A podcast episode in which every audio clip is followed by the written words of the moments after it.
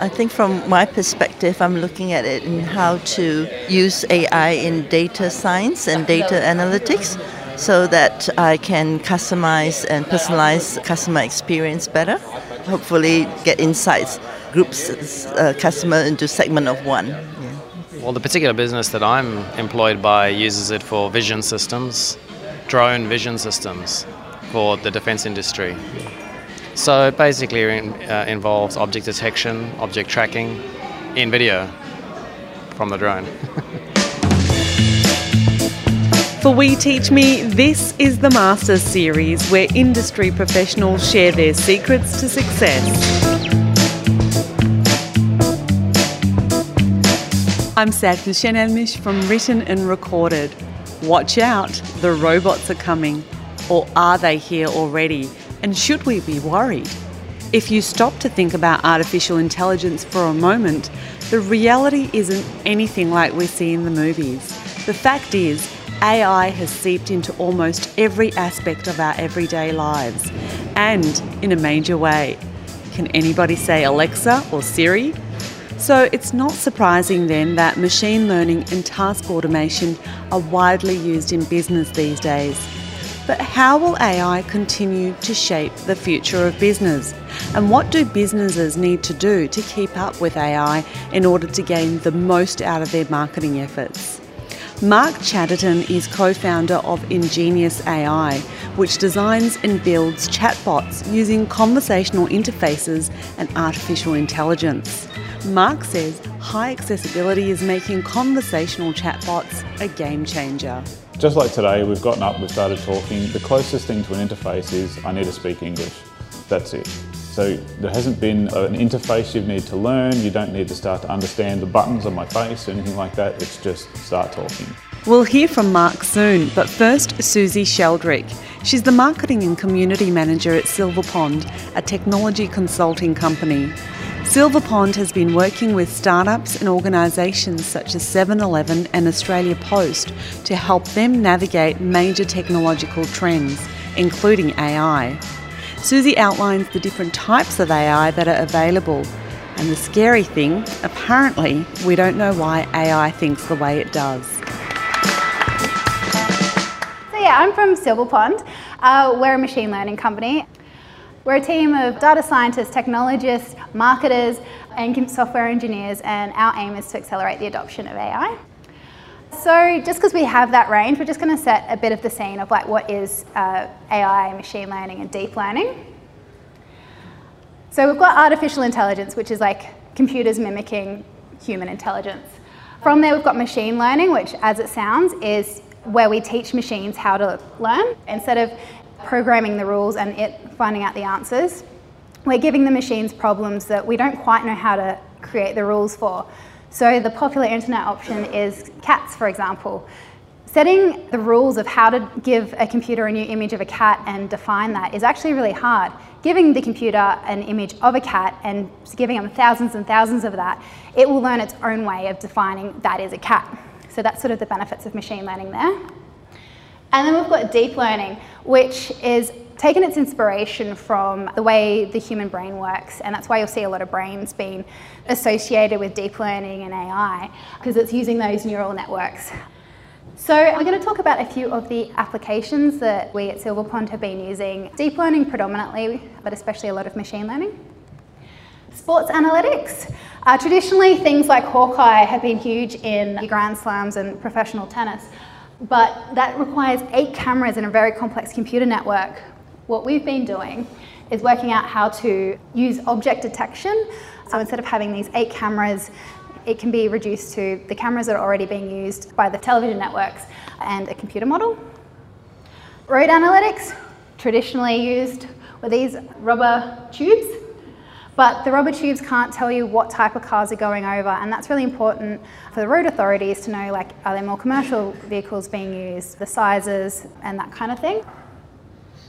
Asset detection, to do these sorts of visual inspections requires a person either going up in a helicopter or on a crane with lots of cost and OH&S considerations.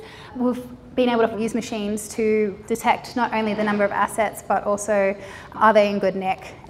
Time series data, so this is about the measure of smart meters over the course of time. And time series data is used a lot for prediction, like your stock market predictions. If you ever see machine learning in the stock exchange, they're using time series data.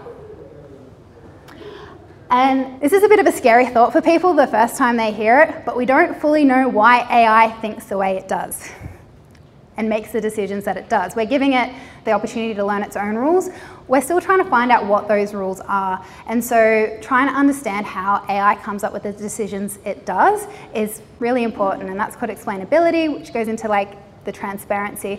Um, where machine learning gets really cool and interesting is when it's doing things better than people. So previously, this case had a detection rate of about 40% based on people analysing the images. That went up to 70 to 80% within the first few weeks using the Silverpond model. AI isn't perfect. It can still be tricked, and this is an important case for when it was going with autonomous vehicles, where the model was able to be tricked with just stickers being placed over the stop sign. So these are things that we need to overcome before we have the autonomous vehicles uh, running on the road. Uh, back to interpretability, so we've got a lot of really great ideas, but understanding why AI makes the decisions that it does is something that does need a lot of research. When it's picking cats from the internet, not so important. When it's being used in justice systems like it is in a number of countries and especially the States, they're using AI models to sentence people and you know decide on their parole, their bail, things like that. And so understanding how it is that the AI came up with that decision is incredibly important in situations like that. Bias. So this is from a story where this lovely young gentleman didn't fit the passport criteria because the AI model said that his eyes were closed, which clearly they're not. The problem there was there wasn't a wide enough data set used to train the model yeah, you really need to have a really good data set and a diverse data set, depending on your needs, of course. But if you're detecting people, you need to have all different types of people in your data set. If it's bad data going in, you're going to have bad models coming out. If it's not diverse going in, it's not going to be very effective coming out. South Korea's got the um, greatest density of uh, robots in the world. They're really at the cutting edge with robotics, and so holding such a world event such as the Winter Olympics, they wanted to really make the most of that. So they had about 85 different robots on the grounds doing a number of things. There was the robotic fish in the fish tank. I'm not sure what the purpose was, but they were there. Then you had greeters at the airport that could answer basic questions and direct people towards another human that could get them in the right way. They had them doing cleaning, so essentially like the RoboVacs on steroids as well as drink dispensers and things like that. And then we also had the robot skiing championships, which wasn't an Olympic event, but there was plenty of winners. And quite funnily, cash prizes for the robots, but not for the people competing in the games. But what was really interesting about this, so we've got Korea, which is probably the most advanced country with robotics and certainly right at the cutting edge, and this great big world event, and yet each of these robots had a person by them the whole time. They weren't confident enough to have the robots roam free or they weren't confident enough with the people. So I think that says a lot with where we actually are with maturity in AI and robotics is that they're doing some really great things, but it's not quite at the stage of letting them sort of roam free and take over as many people are worried about. Another thing to be mindful of with AI is the ethics and regulation. And thankfully, we're seeing a lot more interest happening in this. The days of the engineer going, I just build the thing, someone else can deal with it, are hopefully becoming behind us, where people are actually being mindful of what they're creating now and where that's going to be in a few years' time. To that as well, governments are really getting on board with making sure they're not making the laws 20 years too late, which has traditionally happened with technology. The Vic government has done in Australia first with creating the all-party parliamentary AI committee, which is fantastic that they're getting this together and making sure the right regulations are in place, as well as the right support for the industry in Victoria. And then we've got things like the AI Now Institute, which is a leading ethics body And then universities such as Harvard, MIT, and Stanford are really leading the way with offering ethics courses within their computer science degrees so that the people that are going to be graduating within years to come are going to have that background of thinking what are the implications of what I'm creating. Uh, so if you're wanting to get started, really start small and experiment. Play around, there's some great tools online and data sets you can play with, tools you can start to play with. So start small, experiment and work out what's right for you. Uh, and that's all we've got for today. Thank you.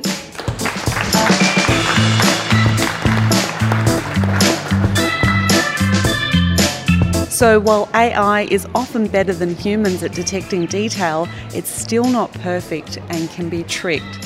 Eek.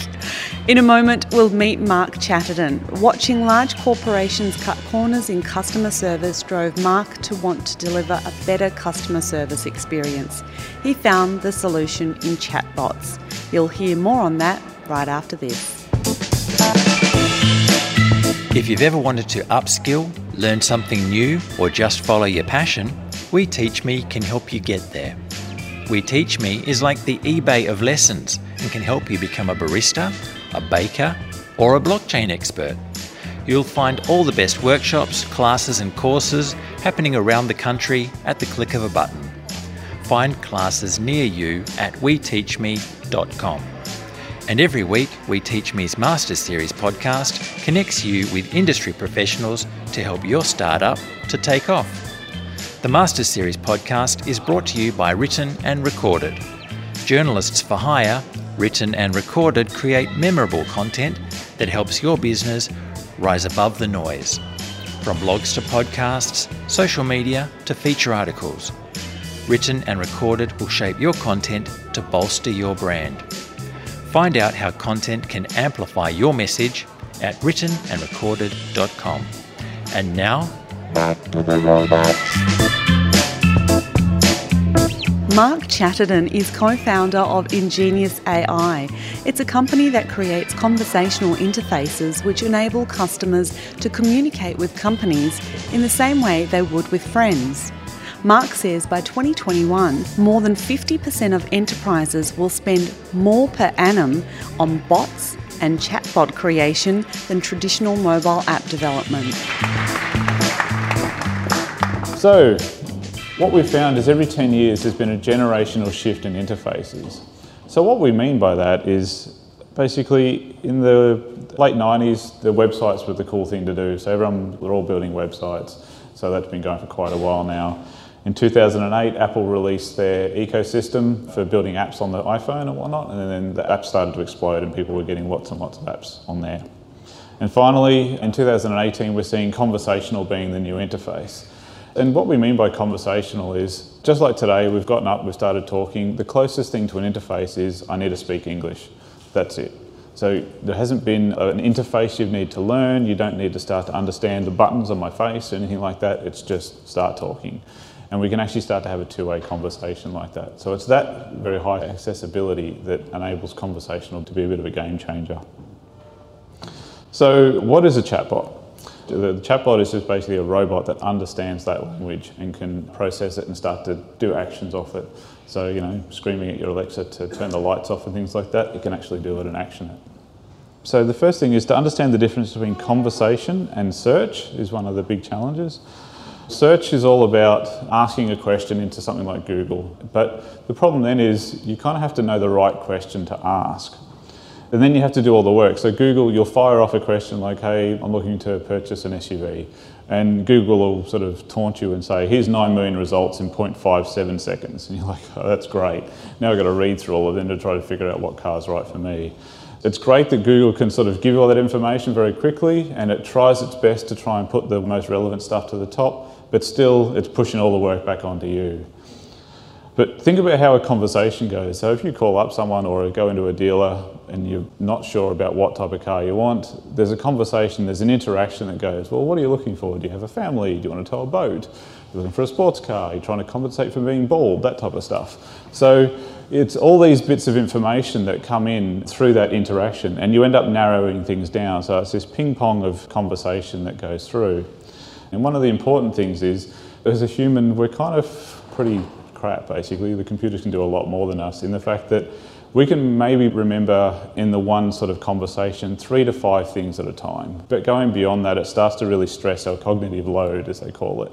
So keeping that cognitive load low enables us to do a lot more, a lot more efficiently. So asking one question at a time and bouncing back is nice and simple. Asking me to think about all the different parameters in like one blurb straight out is quite challenging. And also, it's from a momentum point of view, with conversation, it's not so much the number of turns, but the amount of thinking that's required to progress. So as a quick example, when you go into like a barista or something like that, they'll ask you, hey, how you going? What would you like?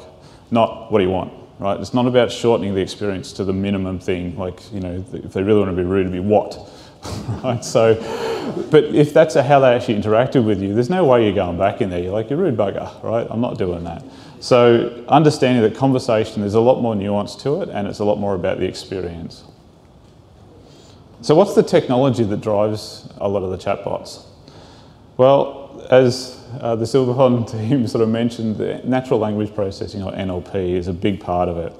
And that's all about understanding not just the words, but your intent. So, for example, take the word hot. So, hot can mean spicy, it can mean temperature, it can mean sexy, it can mean stolen. So, there's all these different meanings for the same pronunciation and the same spelling. How the hell is a computer going to understand what we're saying? So if you boil that down, it comes down to context. So if I'm talking about a pizza, probably not talking about a sexy pizza or a stolen pizza. It's going to be a spicy pizza. So it's understanding that context. Now, while the NLP is getting good, it's nowhere near foolproof today, but they're improving it.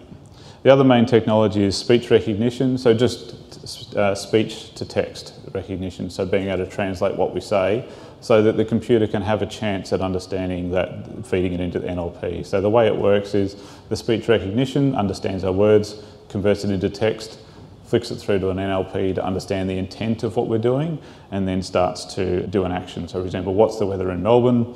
Translate the text, sends it off to NLP. Yep, Melbourne, Australia. Send it back. And then finally, natural speech generation. And that's all about making sure that we can understand the computer back to us so if they can generate the speech in a natural way.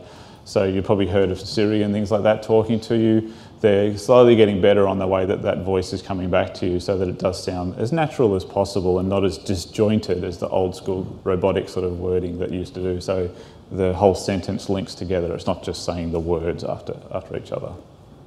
So what are the types of chatbots? So just from a very high level technical view, there's kind of rule-based ones. These are fairly simplistic in the fact that it's a big if this, then that. So if I'm looking at home loans, then this is the content that you want to look at. So it's fairly simple to build from a flow point of view, but it doesn't suit all scenarios and things like that. The other way is uh, what they call AI-based or NLP-based. And this is typically Siri engagements or Alexa at the moment. It's these short, sharp engagements where it's question, answer, question, answer, question, answer. There's not too much of a flow to it. So, what's the weather in Melbourne? It's raining as usual. Not a lot of depth to it. And finally, the, the best model that we've sort of found at the moment is actually a hybrid approach. So, as an example, if you're a bank, I can start the conversation off with, hey, what are the fees? The bot's going to go, well, like a human would, well, there's, well, we've got lots of stuff with fees. What products are you interested in? So then they can go, oh, home loans. All right, cool. So let's talk about home loan fees. But if I was already talking to you about home loans and I asked, what are the fees? Don't come back to me and say, well, what products do you want? Like, I've obviously been talking to you about home loans, so tell me the fees about home loans. So understanding that context. And the context is one of the big challenges with chatbots and making sure that it's managed correctly and set correctly. So I'll go some quick examples. This is a very simple messaging chatbot. It's a gift bot called Giddy, and they've got a really good engine at the back end that's done, I guess, quirky gift recommendations. So it asks you some very quick questions about your friend that you're trying to buy the gift for, and then it'll start to provide a recommendation. So it's just basically a bit of a Q&A that it does and then provides them a smart recommendation. And they found this with the combination between the channel being over Facebook Messenger and the really smart AI engine at the back end doing the recommendations. Uh, they've got about a 30 to 40% conversion rate on doing things like that. So the combination can be quite powerful. Why Facebook Messenger, especially for Australia?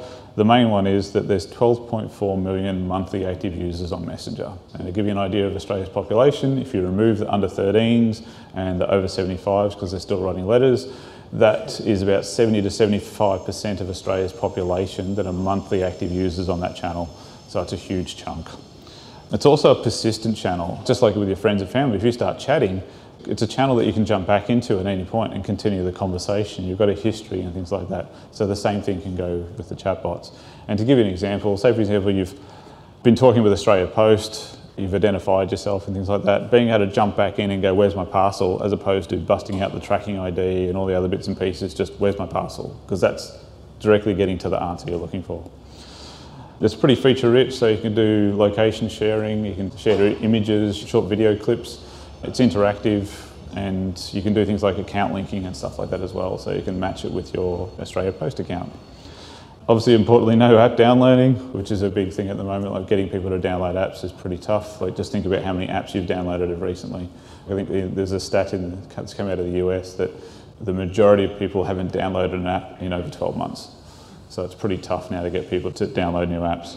So chatbots are a very quick and easy way because it's already in an ecosystem that people are playing with, and messaging apps are becoming the number one place where people are spending their time at the moment as well. So it's taken over from Instagram and Facebook and other social media platforms. No account setup, so there's a fair bit of information that's out there that's provided as part of that initial conversation, like their name and things like that. And finally, notifications are enabled. So because their friends and family are already talking to them on this, on this channel, most people have enabled notifications on by default so they can get their messages from their friends and family. So as a business, you can reach out to them and say hello as well but obviously be conscious of the fact that if you abuse it, you will be using a very sensitive channel for, to people. So example of voice, so Alexa's just come out in February in Australia, but it's been out in the US for going on three or four years now, so it's got a quite a, a head start. So obviously you can just ask it to pay your credit card bill and, and, things like that. So once you've done the account linking side of it, which is a little process you go through, you can then start to ask it to do very simple tasks like what's my balance, please pay my credit card bill, things like that. And it goes through a very simple flow from that point of view to say, all right, well, which account do you want me to transfer the money from to pay your credit card, that type of stuff. So as an example, a large bank that was part of the launch for Alexa, they're only getting about 200 users a month through their bot at the moment. So voice within Australia is still a very niche thing, but it will start to grow very rapidly once the devices get out there and so Alexa's kind of cool, so you can play with the voice of Alexa a little bit, so you can whisper, you can pause and add basic emotions in there, so you can play with the actual way that Alexa talks back to you and things like that. And notifications are enabled. So on the voice platforms, you can actually do push notifications, so they just have the for Alexa, the ring goes yellow. So when you walk in after work or something like that, it's a yellow ring. You can kind of go, Alexa, what are my notifications? And it'll start telling you. So when should you consider a chatbot? There's a lot of use cases that people think would be great, but these are some of the basic rules that we use for clients. Big payoff, little effort. So asking for an Uber to the airport and saying, you know, Alexa, book me an Uber to the airport is a lot quicker than opening your phone, unlocking your phone, going into Uber, typing in airport, that type of stuff. So it's probably like a minute to go through the app versus a three second soundbite from that point of view. It's more convenient. So the thought process here is what they call the raw chicken moment. So you're in the kitchen, you're cooking, you've got raw chicken all over your hands, and you have to do something. So you can just using your voice tell it to do something. So you don't need to put the chicken down to deal with whatever problem you're trying to solve at that point in time. Oh, top of mind answers. So this is one thing to remember. So the difference between voice and text does have a big impact depending on the use case.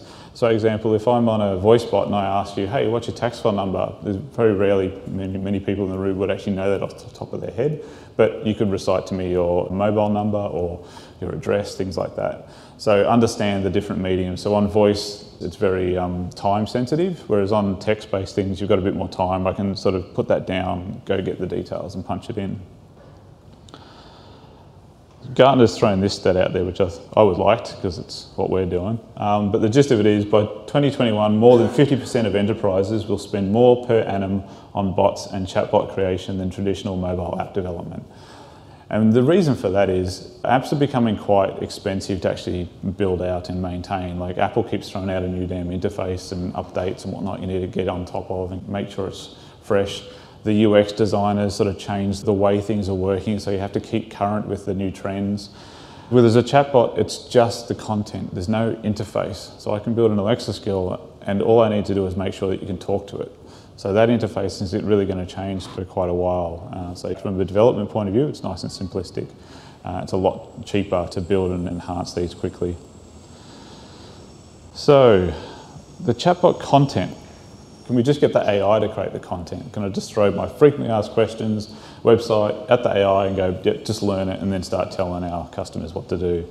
Well, to the earlier point around the Harry Potter one, some of the, the weird and wonderful stuff that really come out of it. So the tall Death Eater was wearing a shirt that said, Hermione has forgotten how to dance, so Hermione dipped his face in mud.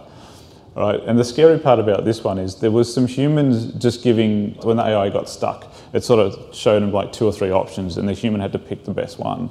So even though there was like still some corrections from humans in this, it still basically come out with this weird and wonderful story that made no very little sense. What we're doing at the moment is manually creating that. And the reason for that is a number of things. Is one, the AI really just sucks at it, but also the experience you're trying to craft. Uh, so if you think about the way that call centres are trained today, like they get given scripts and they get told sort of how to greet people and all that type of stuff, it's very, very artificial. And in a way, they're kind of turning humans into robots. So we kind of go, well, let's turn the robots into robots, but take that same thinking about the conversation content and the way you're constructing it and teach the robots how to do that. So we do that very simply by creating a persona. So what's the conversational tone? Do you use emojis? Do you drop a GIF in there every now and then to spice things up? So how do you want to do it? Having a doctor be really funny and cheeky towards you probably isn't going to be embodying trust with you. So being understanding of the right tone for the right purpose and things like that is very, very important. And we actually see that there's going to be a kind of a new role, kind of a conversational designer going forwards. And the cool part about that is the roles are coming from weird and wonderful places. So while you know everyone's looking at STEM and we need more people to sort of jump into that ecosystem, we actually see there's going to be a role now for the more of the arts and the fluffy side of the education side of things. So some of our best conversational designers are a lawyer. He, he, wrote some great stuff, and you're like, well, a lawyer, conversational design? But they're used to writing very structured documents and, and explaining it to people in something that's very complex in an easy way. And another one was actually HR. So, you know, human resources, they're always trying to take these legalese documents and get people to follow the process and the procedures within these organisations, giving managers tips on how to performance manage people and things like that. So it's weird and wonderful where the skill sets are coming from for that side of things. The other thing we're finding is there's sort of gold in the errors, as we say. So we had an insurance client and he sells business type insurance for some 1,200 occupations. So he had a bunch of people coming in and they started to ask, do you sell Uber driver insurance? He didn't sell it at that point in time, but he was getting like you know, a bunch of people a month asking that one question. He's like, well, obviously this is a product that people want, so I'll just tweak my existing cab sort of policy to be an Uber driver one, and then I'll sell that. So if he wasn't looking at those the errors and the insights, then he wouldn't be getting that. So what we sort of say is, don't give the errors to the devs to fix, so they go, yeah, sorry, we don't sell that product. But give it to the marketing and the and the product teams to get the insights of what their customers are saying to them. Because chatbots are very cool in the fact that they're instantly available. Uh, they are never going to judge the person for stupid questions. But it's also important to remember that text and screens aren't going anywhere. A picture will always say a thousand words. NAB found that the perfect number of transactions is 20 to display you on a screen, but no one listened to 20 transactions over voice. It was just too many. No one got past three. So understanding the differences between the two is very important. Plus, voice is not very private if you're in a public space. Like I'm not going to go reschedule my colonoscopy appointment over voice on the train, but I'll type it in. So there still will be use cases for that. So for us, we see conversation as being our first and last UI. You know, 100,000 years ago, we began this journey as a species to speak to each other and have conversations. And now we've finally got the technology to be able to do it to the point where it understands us again. With that, thank you very much.